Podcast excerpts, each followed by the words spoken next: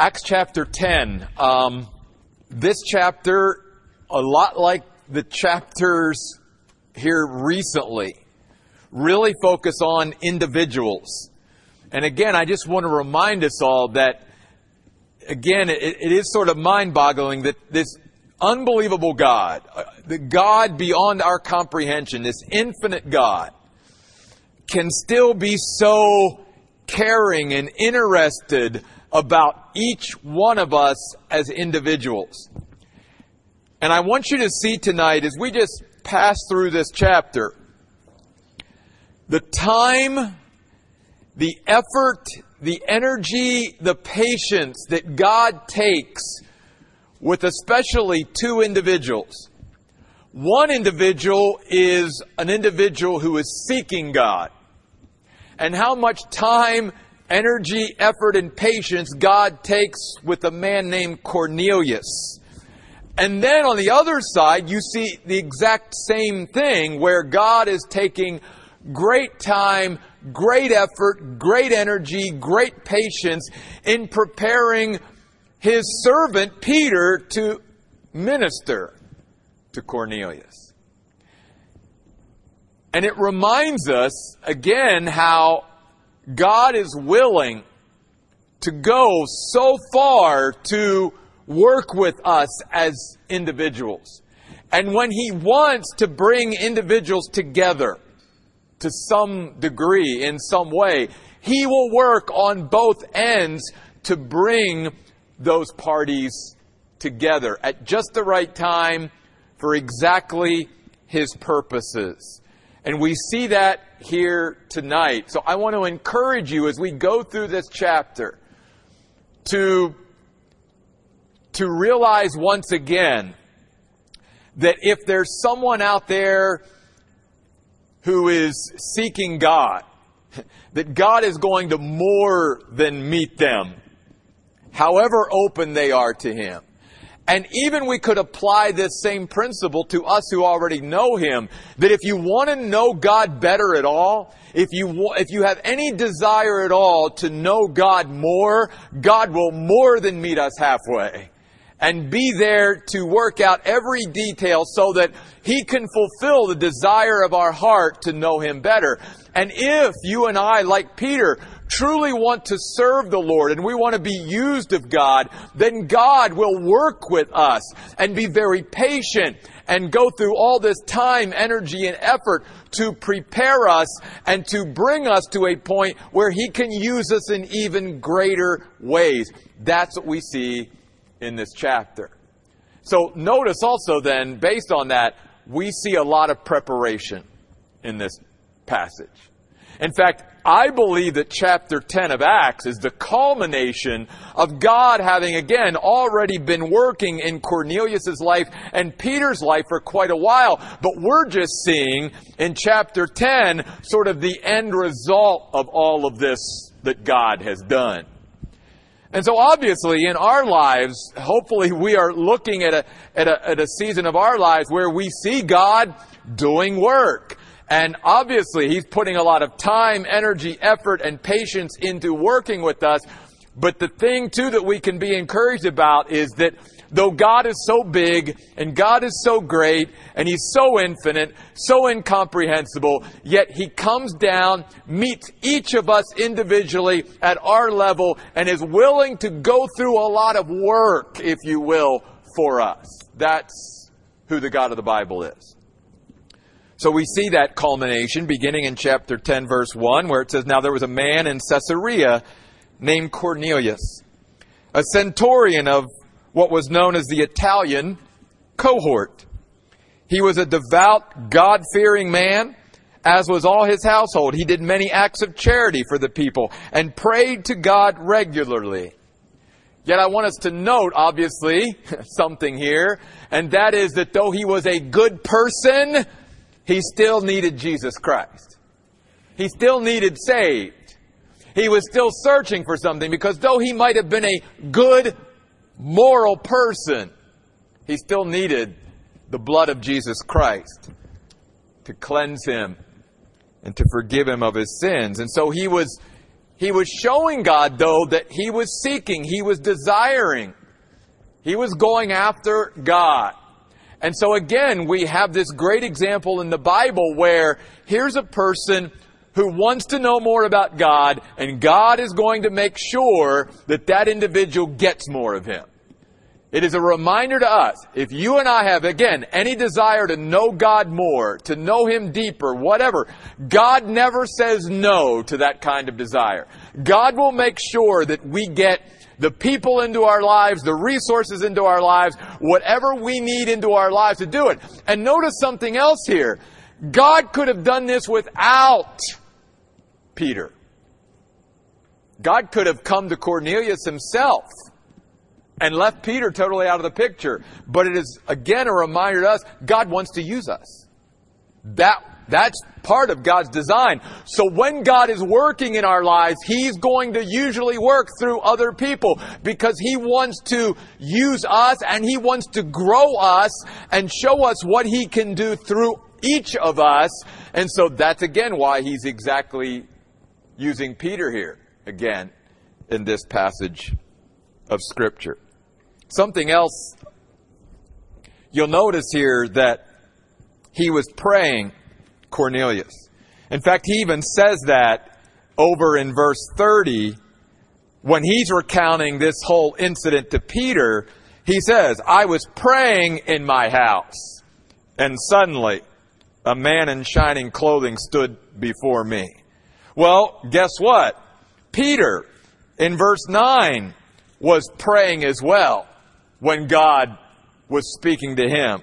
When it says he went up to the roof to pray. And I wanted to point that out at this moment because a lot of times, even as Christians, we go, well, do my prayers really mean anything? Do they do anything? And here again, is God not responding to two people who at that moment are taking time to pray? Absolutely. God is responding to their prayers to Him. And it's primarily, though, what God is doing through that response is changing them. You know, a lot of times God might not change the circumstances, but God will change us always through our time with Him in prayer. Prayer is never fruitless.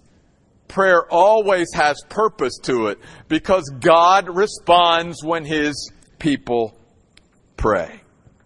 So we see that here. So, verse 3, back up. About three o'clock one afternoon, he saw clearly in a vision an angel of God who came in and said to him, Cornelius. Notice, God knows his name. He's not even a Christian yet. He hasn't accepted Christ yet. But God knows who this man is. He intimately knows every detail about his life. We're going to see that even in just a moment. And it's very significant, I think, that the Bible uses the word vision here because it is, it is a word that talks about sight and light. And again, it's the idea that Cornelius wanted more light and he was responding to the light that God had already given him, and so God was going to make sure he got more light. That principle is true no matter whether we're a Christian or not. If we're truly seeking, genuinely, sincerely seeking, seeking more light from God, God will make sure we get that light. There's no instance in the Bible where someone is truly wanting to know more about God and God shuts them down and says, well, I'm sorry, I, I'm not going to give you any more of me, even though you really want it. There, there's no example of that in Scripture. But there's plenty examples in Scripture, like this one, where somebody truly wants to know God more. And they're responding to the light that God's already given them. And so He comes along and gives them more light. So, He says, staring at him, verse 4, and becoming greatly afraid, Cornelius replied, What is it, Lord? The angel said to him, notice, this is amazing. Your prayers, multiple prayers, and your acts of charity have gone up as a memorial before God. The angel is reminding Cornelius, again, a man who doesn't even have a personal relationship with God yet, that God has noticed all of the times he's prayed and sought him and noticed all the good deeds and things that he's done. And the word memorial is significant because it's a word that means to be preserved. It's, it sort of reminds us of why we have memorials in our lives and why we even have memorials to the dead. It is to preserve, if you will, their memory and their life. And so the angel is saying, look, Cornelius, here's a great thing. This great God who runs the universe, who created the universe, he has noticed everything you have done. He's heard everything you have said. That's encouraging, folks. Because sometimes we think, even as a child of God who has a relationship with Him, is my prayers really getting, is God noticing what I'm doing? Does God care about what I'm doing? Does God hear my prayers? He absolutely does. And He actually keeps them preserved in heaven as He does with everyone's works. Now He says this. Now send men, verse 5, to Joppa, and summon a man named Simon who is called Peter.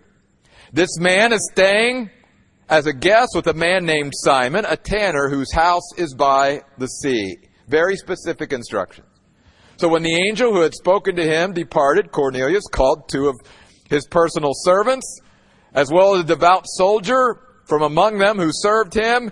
And when he had explained everything to them, he sent them to Joppa. He did exactly what the angel told him he needed to do.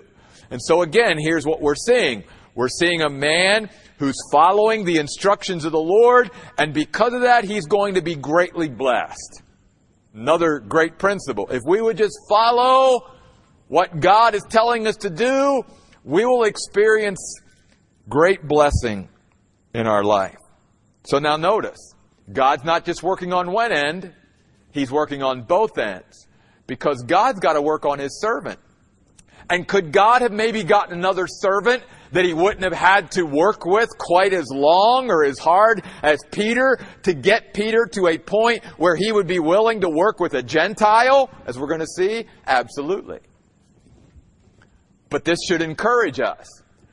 God meets us all where we are, and God's desire is no matter what He has to break down in our life, what He has to overcome in our life to, to grow us and to put us in a position where He can use us in a greater way, He is willing as God to do it. Because Peter had a lot to overcome to be willing to minister to a Gentile.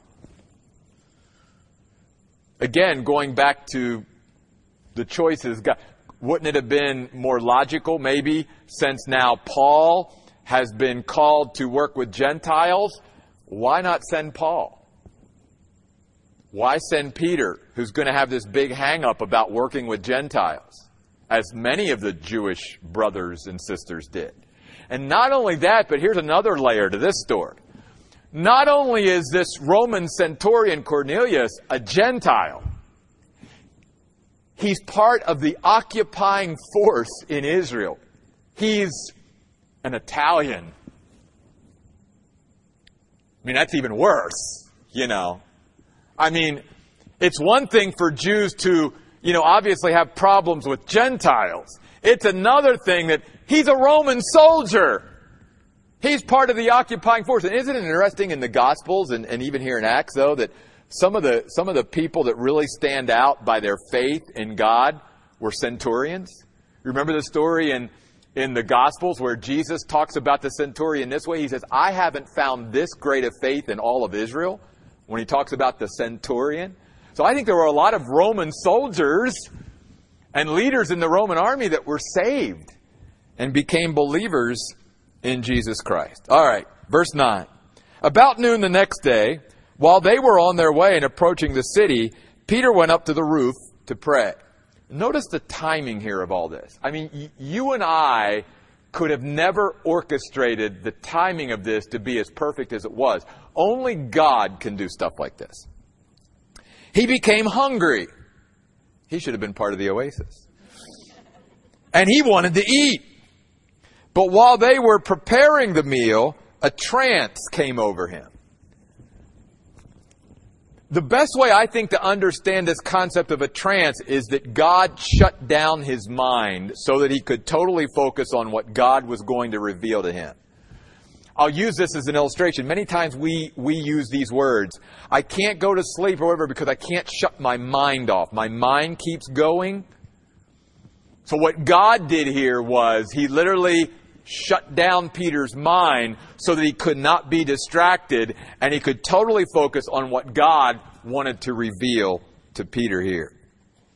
So he saw heaven open and an object, something like a large sheet descending before him, coming down to earth with its four corners. In it were all kinds of four footed animals, reptiles of the earth, wild birds, and then a voice, in a sense, God spoke to him. The Word of God said to him, Get up, Peter, slaughter and eat. But Peter said, Certainly not, Lord, for I have never eaten anything defiled and ritually unclean. I want you to notice something, and the only reason I, I, I smile here is because I've seen this same inconsistent contradiction in my own life. Notice the inconsistent contradiction that Peter says. Certainly not Lord. That's an inconsistent. Co- if He's truly our Lord, we don't say no to the Lord. See what I'm saying? And yet many times we say, You're my Lord, you call the shots, you decide, you're, you know, and yet we'll sort of argue with God or tell Him no. That's an inconsistent contradiction. If He's Lord, we never say no to the Lord all we would say is yes. So Peter says, No, Lord, I, I can't do that. The voice spoke to him again a second time. What God has made clean, you must not consider ritually unclean. Then this happened three times, and immediately the object was taken up into heaven. Something else we see here. When God wants some, his people to get something, he will, he will repeat it so that we get it. I try to encourage Christians, look, if you truly want to know what God, what God's will is or what God's desire is or whatever, you're not going to miss it. God is going to make sure that you get it, even if He has to repeat it over and over again. In fact, it will get to the point where you can't turn to the right or turn to the left or turn anywhere without God somehow bringing His message to you so that you and I are getting it over and over and over again. Because sometimes in order to break down things in our life that shouldn't be there or to overcome things like prejudice, which was what was happening here with Peter, obviously God even understands that's not going to happen overnight. That's not going to happen quickly. And so, three times, he repeats this, having Peter's undivided attention. So, verse 17, while Peter was puzzling over what the vision he had seen could signify, in other words, he understood the vision, he didn't understand how to apply it. He didn't necessarily understand the meaning behind it, like, what do you want me to do with that, God? It's like a piece of information, but not knowing where to sort of fit it in.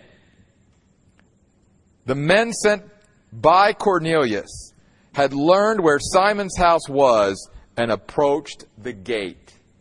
Again, the timing of God, never early, never late, but impeccable. Perfect timing of God. When God is in something, the timing always works out. They called out to ask if Simon, known as Peter, was staying there as a guest. And while Peter was still thinking seriously about the vision, the Spirit says to him, Look, three men are looking for you. But get up, go down, and accompany them without hesitation because I have sent them. Don't have any doubt or misgivings about what's happening. In fact, the word accompany here means to take the lead. In other words, the voice is telling Peter, look, you're my disciple. You're my follower. The people that are coming, they don't know me personally yet. So don't be afraid in this crowd to take the lead. You're the one who has the knowledge. You're the one who has the good news. You're the one who has the answer. Don't be afraid to take the lead, even with these strangers, even with these people you don't know. And can I encourage you with that? Sometimes as Christians, we're in a group or a crowd or whatever, and it might be people that we know, it might be people that we don't know. And that voice within us is saying, take the lead. Be willing to be a leader for me. Put yourself out there. And we need to follow because there's a reason why, again, God is calling us to do that at times. And we shouldn't be afraid to step up and take that lead and take that role when God is calling us and asking us to do that. That's exactly what's happening here with Peter. So verse 21, Peter went down to the men and said, Here I am, the person you're looking for. Why have you come? What's the cause or reason for your visit. They said, Cornelius, a centurion, a righteous and God fearing man, well spoken of by the whole Jewish nation, was directed by a holy angel to summon you to his house and to hear a message from you. And by the way, the word here means to learn. In other words, notice they're coming and saying, We want to learn. We're teachable. They're coming with a teachable spirit. They're not coming to Peter saying, you know, we've got something to tell you and teach you. They're coming humbly saying, we know that we need to get some information from you. Here we are. We want to learn. And so you have this beautiful picture here of again, how both parties are now falling into place where you have these people who are willing to listen, and now you have a man who's starting to be willing to talk. And God's going to bring them both together to make this happen. Again, could God have done this all by himself without any help from Peter or anyone else? Absolutely. But God shows over and over again, that's not how I want to work. I want to work through my people. And so that's why God went through all this effort in Peter's life, even at this point, to bring him to this point. So the angel said, you know, to summon, hear the message. And so notice, Peter invited them in and entertained them as guests. The gift of hospitality. There it is. And to invite them in to his house was huge. To go into their house, as we're going to see in a minute, was huge. This was these were barriers and walls and all kinds of things were starting to come down in Peter's heart and in Peter's life, if you will. Which leads me to this very also important point here in verse 23 when it says, On the next day, Peter got up and set out with them, and some of the brothers from Joppa accompanied him. The words got up and set out literally mean to undertake something new. This was new for Peter. Peter was now going to interact with Gentiles on a level he had never done up to this point in his life. He was actually going to, he had actually had Gentiles into his home. And then in a few moments, we're going to see he goes into the home of a Gentile that he had never done before in his life. God was stretching Peter. God wanted to take Peter just like he did when Jesus called Peter out on the water and said, Peter, I want you to come out here. I want to show you you can walk on the water with my help, obviously. Because even back then, as he was again taking three years, time, energy, effort, patience to work with these men, and then even after he ascended into heaven, is he finished working with these men? No. Just like he's not finished with us. He's always putting forth the effort and the time and the patience in our life to work with us so that He can use us in greater ways and so that we can see the God of the universe working through us as His instrument and His channel. So sometimes we need to be willing to undertake something new. We need to let God stretch us. We need to get out of our comfort zones every once in a while. Like again, Peter getting out of the boat or now accompanying them to, to Joppa. So the following day, he entered Caesarea. Now Cornelius was waiting anxiously for them and had even called together his relatives and close friends. This guy's amazing. First of all, let's look at this. He was waiting anxiously. It means that he had such a, an expectation, an anticipation of God doing something. He wasn't even a Christian yet, technically. And yet, there was that anticipation and expectation that God was going to do something. Oh, that we as Christians would live with that sense of expectation and anticipation of what God could do and wants to do. And believe it. That was Cornelius. And then, to not just have this wonderful moment for himself and be selfish about it, but to basically go through his town and get any relative and any friend that would be willing to come to hear about Jesus to his house.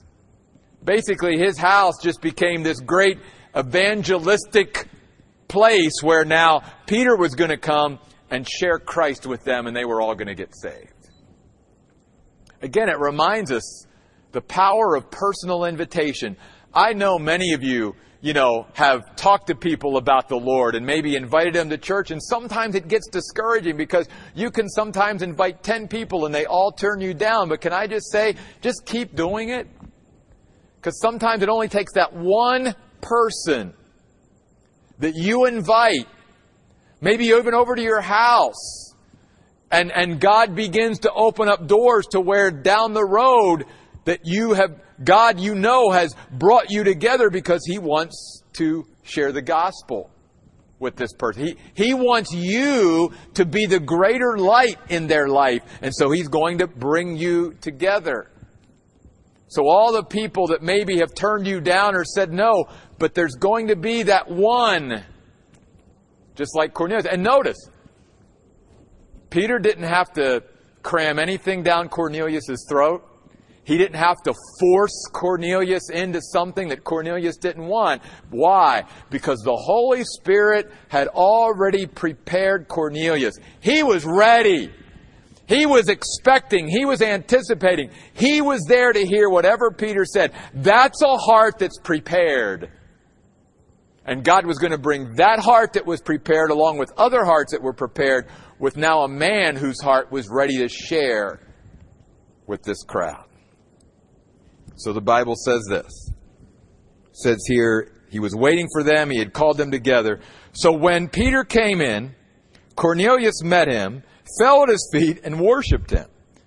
Peter helped him up, saying, Stand up. I'm just a mere mortal. Peter then continued talking with him as he went in. Again, that doesn't mean much to us, but in Peter's day, for this Jew to walk into the home of this Italian soldier, this Gentile, was huge. Walking through that door was like a wall had come down in Peter's heart. That was huge for Peter. And then he found many people gathered together.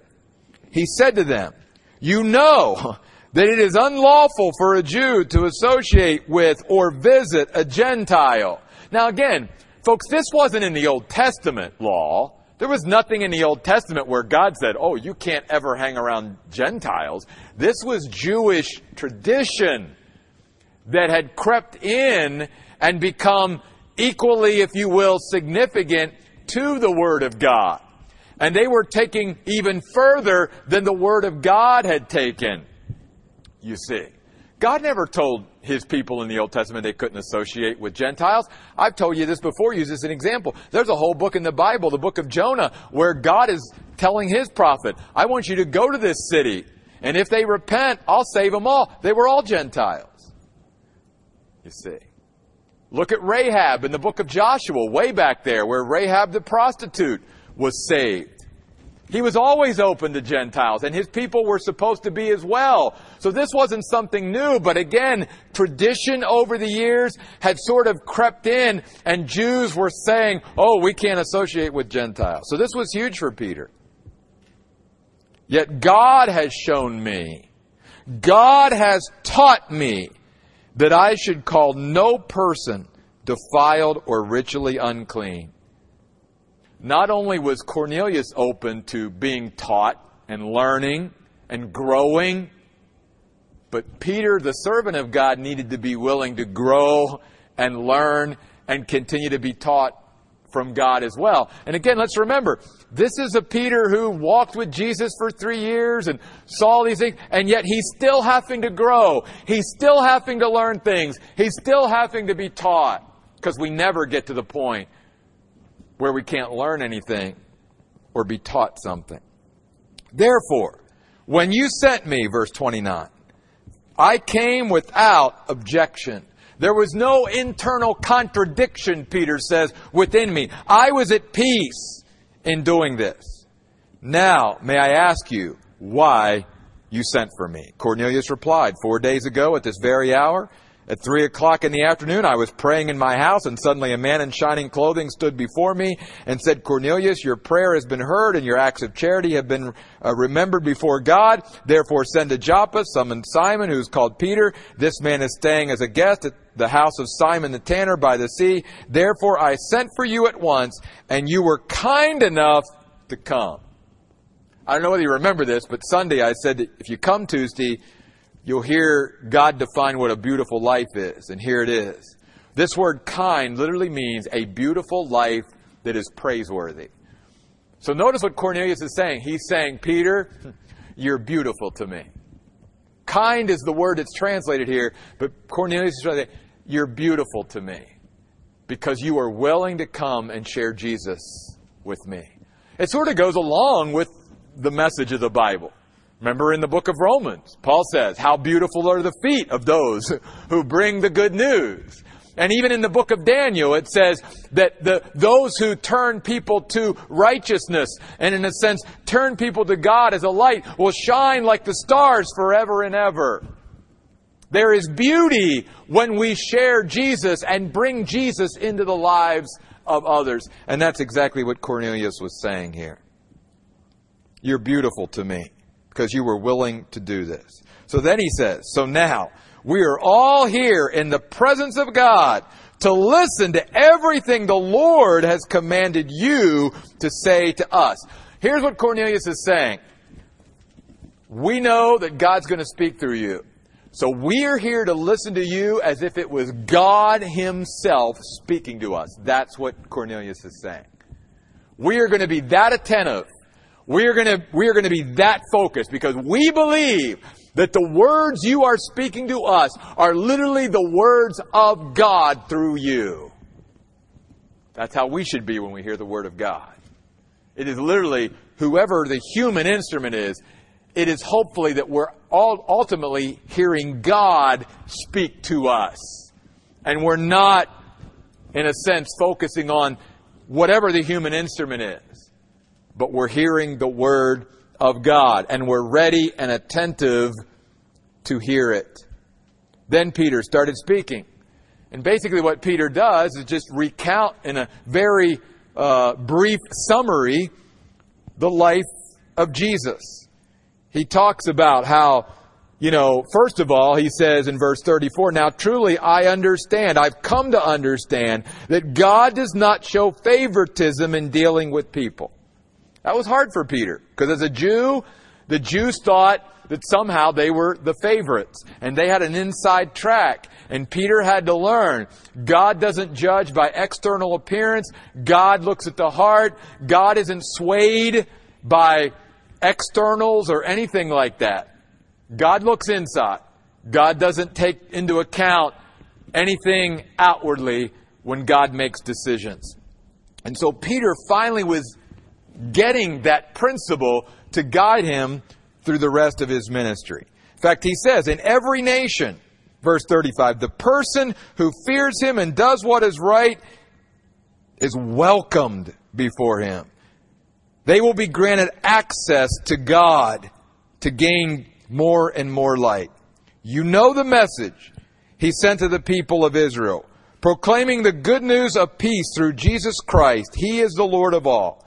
You know what happened throughout Judea, beginning from Galilee after the baptism that John announced with respect to Jesus of Nazareth. That God anointed him with the Holy Spirit and with power. He went around doing good and healing all who were oppressed by the devil because God was with him. We are witnesses of these things. He did both in Judea and in Jerusalem. They killed him by hanging on a tree, but God raised him up on the third day and caused him to be seen not by all the people, but by us, the witnesses God had already chosen who had eaten and drank with him after he rose from the dead. He commanded us to preach to the people and to warn them that he is the one appointed by God as judge of the living and the dead. About him, all the prophets testify that everyone who believes in him receives forgiveness of their sins through his name. So again, Peter's just giving, in a sense, a short synopsis of Jesus and sharing with them Jesus Christ. Notice what happens. And this last part of this chapter is again the illustration, the result of, I'm just going to say two people, but obviously there was more involved in this. Two people just following the Lord. Notice that when two people follow the Lord and come together in harmony and concert with each other, how the blessing of God falls out. In a sense, what you're seeing here is the result of Cornelius followed what God had told him to do, and Peter willingly and obediently had followed what God had told him to do. Because of that, they came together, and because of that, people were now being saved, and the blessing of God, the baptism of the Holy Spirit, was coming. Because it says, while Peter was still speaking these words, the Holy Spirit fell on all those who heard the message. The circumcised believers who had accompanied Peter were greatly astonished that the gift of the Holy Spirit had been poured out even on the Gentiles. And this was a confirmation from God that I'm in this. They're mine just as much as you are mine. The baptism of the Holy Spirit was God's confirmation to them. They're getting ready to be baptized to show others their confirmation to others that they are truly Christian. For they heard them speaking, verse 46, in tongues and praising God. By the way, before I wrap this up tonight, verse 46 is a great example that when people are filled with the Holy Spirit, when we are consumed by the Holy Spirit, when we are controlled by the Holy Spirit, there will always be evidence. There will always be evidence of the filling of the Spirit. Let me give you another basic biblical example of that. That's what we call the fruit of the Spirit, even. When the Holy Spirit's in control of our lives, people will see love, joy, peace, long suffering, patience, gentleness, kindness, self control. All the fruit of the Spirit is evidence of the filling of the Spirit in our lives. There will always be evidence when the Spirit of God is in control of our lives. No one, then, Peter says, verse 47, can withhold the water for these people to be baptized, who have received the Holy Spirit just as we did, can he. Obviously not. So he gave orders to have them baptized in the name of Jesus Christ. Then they asked him to stay for several days. Again, a great ending to a great chapter where you have, again, God, the God of the universe, caring about individuals. Cornelius, this Gentile, this Italian soldier, and yet the God of the universe noticed and, and had kept a record of every prayer, every act of kindness that this soldier had ever done. And because this soldier was willing to respond to the light God had given him, God was going to make sure he got all the light he needed to come into a personal relationship with him. And then there's Peter. Here's a guy that God so wants to use and wants to use in greater and greater ways. But there's some things that God has to continue to overcome in Peter's life so that he can use him in those greater ways. And Peter was open to that. It took a while. It took a lot of time and patience and effort and energy on God's part, but God's always willing to work with us if we're willing for God to do so. If we truly want God to use us, if we truly want to serve God, then again, like Peter, God will work with us and bring us to a point where He can use us in greater and greater ways to impact more and more people. And when God's people begin to respond to God in these ways, the blessing of God will fall. And there will be great evidence that the Spirit of God is moving and working. And that things that are happening are not happening on a human level, they're happening on a supernatural level. I hope that as you leave tonight, if you hear this message on podcast, that Acts chapter 10 will be an encouragement to you how God loves us as individuals, how God works with us as individuals, and how God wants to work with each one of us, and maybe even is already working in our lives to bring us to a greater place with Him. May it be an encouragement to you who may have someone in your life that you so want to see come to Christ. Or maybe they're a Christian, but you want to see them just open themselves up to God so that God can use them in greater ways.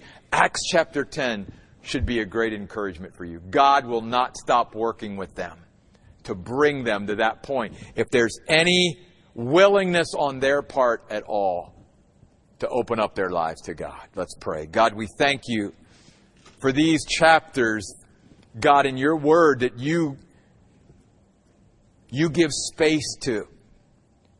You see the importance, and you want us to see the importance as well. And over and over again, God, we are reminded that though you are the God of the universe, bigger and greater than we could ever imagine, God, you care about us. You love us as individuals. And you meet us exactly where we are. And God, all you look for is are we responding to what you're doing in our lives right now. Because if we are, then you'll just continue to bring us down that road further and further and further with you. God, all it takes is a willing heart, like we see here tonight in both Cornelius and Peter. May it encourage us, Lord, to both continue to pray and and have that sense of expectancy and anticipation of what you are doing and what you want to do and people that we dearly love but maybe haven't come to Christ yet or isn't maybe in the center of your will for their lives. And may it also encourage us who want to serve you, want to be used by you in greater ways. That God, you'll never stop working with us either. You'll give every bit of time, energy, effort, and attention, Lord, to our lives to bring us into that better place with you. So, God, use this chapter, not only tonight, but in the days and weeks and months ahead, we pray in Jesus' name. Amen. Sorry I ran over tonight, guys. God bless you. We'll see you on Sunday.